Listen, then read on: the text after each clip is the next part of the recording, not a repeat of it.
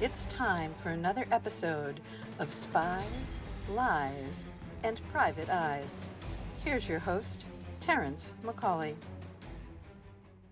Hello, everyone, and welcome to another edition of Spies, Lies, and Private Eyes right here on the Authors on the Air Global Radio Network. My guest today is Guy Cote. He is a native of Maine, a screenwriter of note, a novelist, and a history teacher. The Girl in the Polka Dot Dress is his third and most recent novel. Guy, thank you for being here, my friend. Well, thank you for having me, Terrence. I really appreciate it. Of course. We are very excited about your latest book, The Girl in the Polka Dot Dress. And uh, I was hoping you might be able to let the audience know a little bit about it. Oh, absolutely. So I'll just give you the, the real quick uh, uh, go to on this. Um, mm-hmm. There were 15 when Bobby Kennedy was shot in the early morning hours of June 5th, 1968. Uh, there were there, there were 15 witnesses that claimed to have seen a girl wearing a polka, a young girl wearing a polka dot dress flee out of the hotel, and she was saying, "We shot him, we shot him," all excitedly. Uh, right. That that became now that's real. I didn't make that up. The police and the FBI have never found that girl, although there, although there has been an extensive search over the years, and of course, um, histor- uh, conspiracy buffs have, have been searching forever for this person, and nobody's ever found her.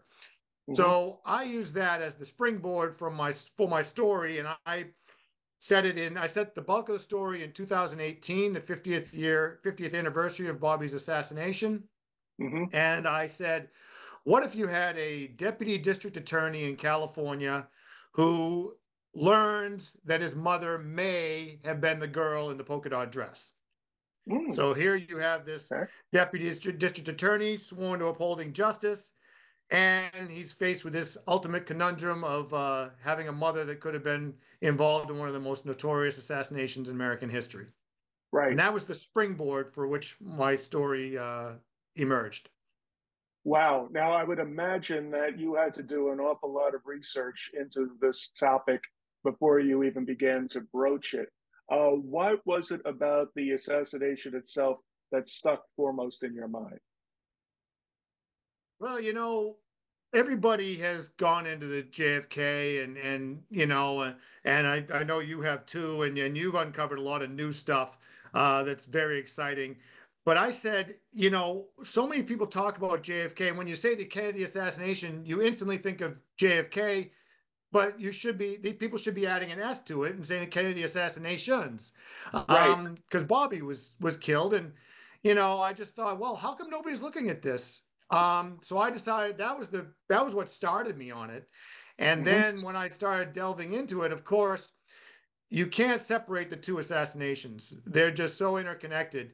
And I began, the more I read, the more I researched, the more I saw how connected they were. And that really got me excited because I've always been fascinated by the JFK um, assassination and and uh, I've been fascinated by the Kennedys in general. Uh, right. And then, you know, that's that's what started me on that. And then I, I mean, like you with your research for your books, I did a massive amount of research. I mean, I was up, you know, I was up till three, four in the morning some nights just reading these books, couldn't put them down. Right. And uh, you know, but you obviously you've got to be careful not to go too far down a rabbit hole because you could start, you know, going into every conspiracy. And the problem that I found, and you may have, have encountered this yourself, or you may feel this way yourself, is I get upset. I get bothered by the trivializ- trivialization of it. Um, right. Because now it becomes almost like, oh, yeah, there's a Bigfoot, Loch Ness Monster, aliens of Roswell, and the Kennedy assassination. You know, and, and I right. that bothers me because you have these two, in my estimation, wonderful, great men uh, who were murdered. And, you know, that's mm. at the heart of this. And, you know, I, I, I always kept that in mind as I was reading these things. And uh, so that's where that took me. That's how I started anyway. Right. Yeah. It's amazing how people, it, it, you get different types of people who are interested in these kinds of events, but for different reasons. And I've always been interested in the reason for the interest. You know, um, you know, I, have said elsewhere that I love going into all of these theories about ancient aliens, Bigfoot, UFOs, etc. Right. And I've always come away with something that said, you know, there's a real world explanation for it. Um, right. You know, and, and I'm not going to get into knocking off each one, but I can understand why people have their beliefs, but I've, I've also been convinced that there are more sensible explanations for it than something we don't know. But but for the Kennedy assassinations, both of them, there's always so much there that there's just something to hang the hat on. And yeah. and you've definitely found that. And, and when you do the research, you have to do it all. You have to read the the crazy theories, the more specific yeah. theories. But it, it's interesting how some people will just focus on one thing. There's a lot of people who just do their, fo- their focus on what happened in, in, the kitchen where he got shot, and there's other right. people that take the broader view. So, right. for people who might not be familiar with the assassination itself, what was the what happened when uh, J- RFK got shot as he left the uh, the stage in uh, California? Well, okay. First of all, you can't discuss Bobby without talking about the Manchurian, excuse me, the Manchurian candidate theory. Um, it's so intricately linked. And by the way, here's a little, you know, trivial tidbit. John Frankenheimer, who directed the original Manchurian candidate with Frank Sinatra, Bobby stayed at his house the night before he was shot.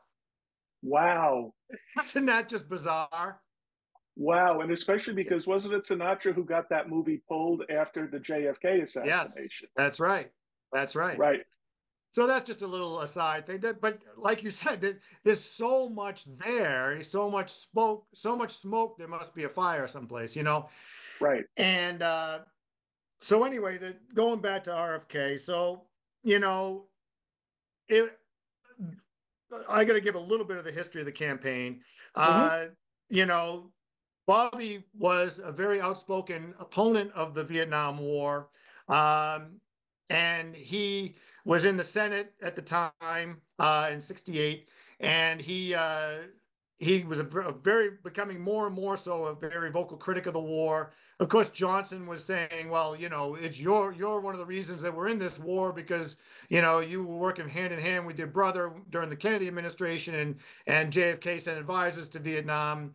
But of course, Johnson stepped that up massively. Right. Um, so there was a real beef between uh, RFK and and and uh, Johnson, President Johnson, and uh, so that that gulf became was getting bigger and bigger, and fi- and even though there was a gulf between the two, Bobby Kennedy was reluctant to run for president against his against an incumbent in his own party. Well, right. you know, finally he was, you know. He began. McCarthy was doing well. Eugene McCarthy and, and these other candidates were starting to come out, and the and the anti-war movement was really saying, "Well, Bobby's letting us down. We're going elsewhere." And Bobby finally said, "Okay, I I've got to do it." Uh, he was convinced that that he had to run against his own uh, incumbent president from his own party, and uh, he threw his hand, he threw his hat in the ring. Uh, and then shortly after that, of course, we know that once Bobby announced he was running, uh, Johnson went on TV and said that he's not going to seek a, sec- a, a, second term, or right. actually third term if you want to consider him finishing out JFK's term. Right. And so that cleared that cleared the uh, the slate for uh, for a new a new host of Democratic candidates. So Bobby Bobby starts running, but even though he was popular, he uh, he was playing catch up because he he dragged his feet so long. Right. And it wasn't until um, Chicago, I mean, excuse me, it wasn't until California where he finally really proved his mettle with the uh, with the party because he mm-hmm. won he won the uh, primary in California, and most people figured that was that was the best indication of whether he had a legitimate shot at, at getting the nomination in '68 to run against whoever the Republican was, which ultimately, of course, became Nixon. Right. And so, uh, so it, the proof point became California. Now, there were people who Bobby had made enemies of when he was the attorney general working for his brother. Uh, there were, of course, uh, many people, many of us who believe, and I say us, uh, many yeah. of us who believe that these people were involved in, in killing JFK.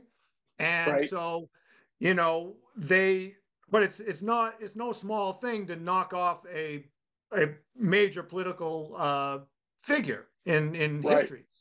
Right. So I think that they they were these people were lurking in the back, waiting to see if if RFK could actually had a legitimate shot. Because if R if RFK had no shot, if he was say uh, scandalized like his brother became later on with Chappaquiddick, um, Right. and he had no chance at the White House, then you know there's no reason to bump him off because he wasn't Right. going to. Right. But if he had a legitimate shot at becoming president, then then they were scared because they they knew knowing how Bobby was, he was a he was a pit bull uh, as far as chasing justice. Um, they knew that if he was in the White House, that he would use all the powers of the presidency to reopen the investigation into JFK's murder, because he was Right. never satisfied with it, even though he said in public that he was that he accepted the Warren Commission. Um, so at any rate, the proof point became California. So I believe that once he once he proved that he could actually get the nomination by winning California, that the plans went in motion at that point, and they said, okay, now we got to get him before he become before he reaches the White House. Right. Um, so that is that is how that is the backstory, in my estimation. That's the backstory that led to the events of hap- that happened in the early morning hours of June fifth, nineteen sixty eight. Um, Right. so you know, at that point, Kennedy makes his famous speech. Anybody that's seen the clips knows he says in front of all the cameras, you know, now we, we won here, now it's on to Chicago and let's win there. Chicago, of course, is where the uh, um, the Democratic convention was.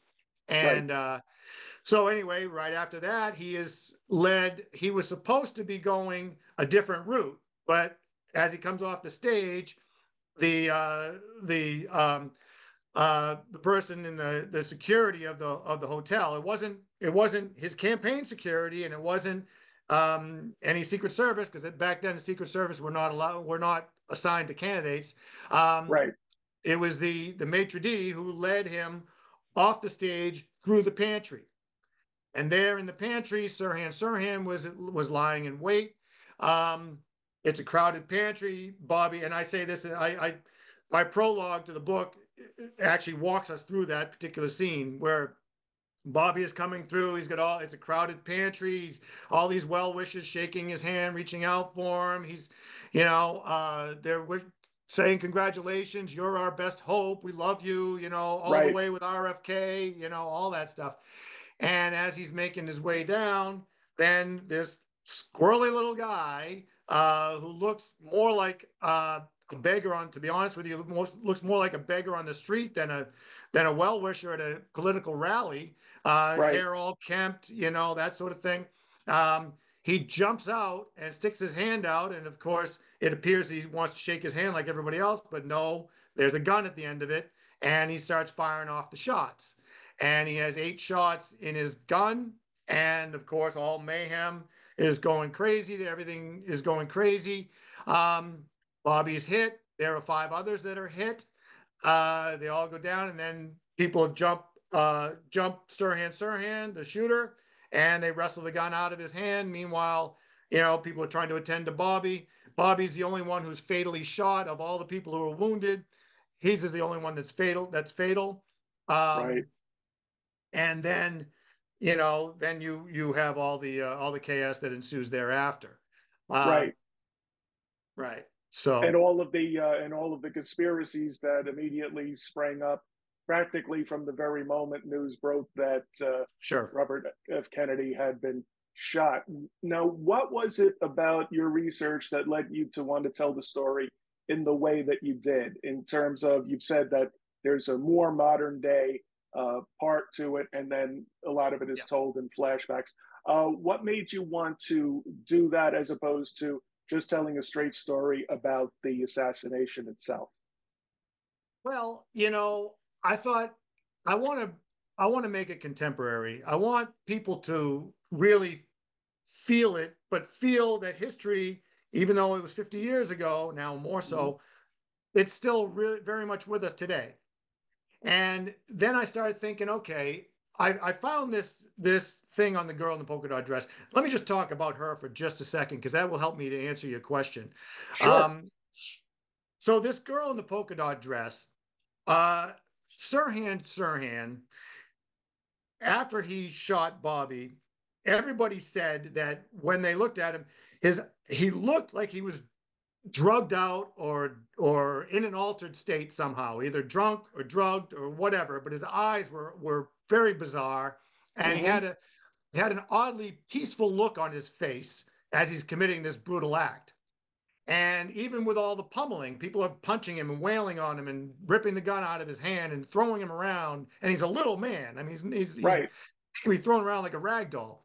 Um, he had this serene, peaceful look on his face and very bizarre. Well, anyway, Sirhan Sirhan has always maintained that he has no recollection of the shooting, that the last thing he remembers was having coffee in the um, in the hotel coffee shop uh, with a girl, a pretty girl, who was wearing a white dress with black polka dots. Then the next oh. thing he remembers is waking up to being beaten up and punching and all this stuff. And then he goes through all the the circus of of being brought through the police police and the the, the processing and all the stuff that goes with with what happened to him being arrested. Right. And so then, as I read more, I began to keep coming across these people, these witnesses who kept talking about seeing a girl in a white a white dress with black polka dots. A couple people said they saw her with Sirhan prior to the assassination. And then this one girl, a, a, young girl by the name of Sandy Serrano, who was 19 years old, was sitting on the fire escape, escape outside the hotel just because it was you know, uh, hot and crowded in the in the hotel. So she went to right. get some air on the fire escape. Sitting on the fire escape, she saw this girl run past her right after the shooting, and she was and she was exclaiming all excitedly, "We shot him! We shot him!" Right. Uh, and so that that's what I decided to focus on. And I said, here we've got something that brings it to from the past to the present. If you go with the pre- they they never found this girl even though like i said even though they looked for her. Um, right. and so i said well what if that girl grew up to become an older woman and she's still alive and she had a family? And now mm-hmm. what if what if her family one of them grows goes into law enforcement or legal the legal field somehow or another and boom that was my that was my hook that started me off on this. And that's why I said, oh, that's how I can tell this story. Um, right. But I also realized that you need to, I need to be immersing the reader in the time period as well, not just mm-hmm. looking back 50 years later. So I tell half the story in flashback.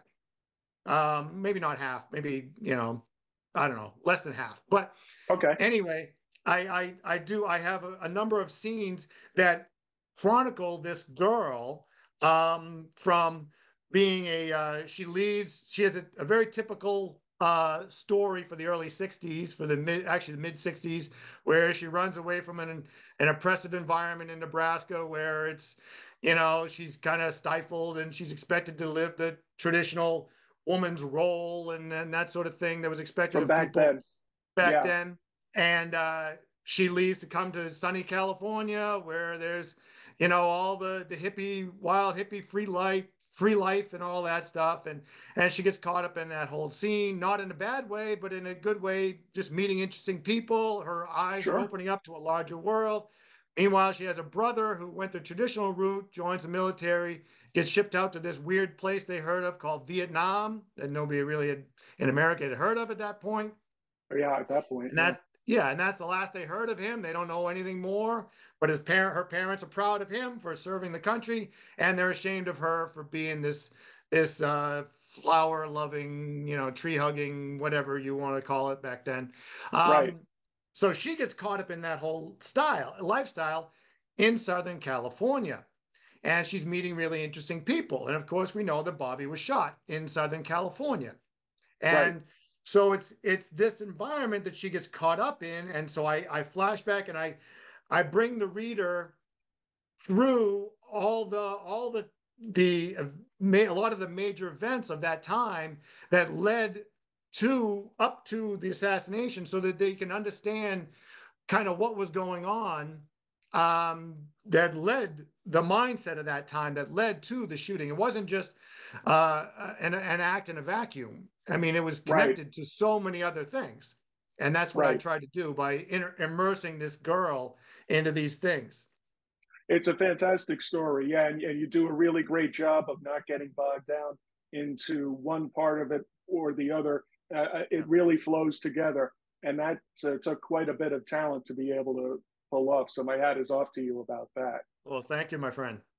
No problem. Now, regarding the girl in the polka dot dress, not in pertaining to your book, but in uh, in let's say fact based, has have there been theories about who she was? I know that she's never been identified, but is right. there any idea of who she may have been, what she may have yeah. been there for? Wasn't she seen leaving with somebody else?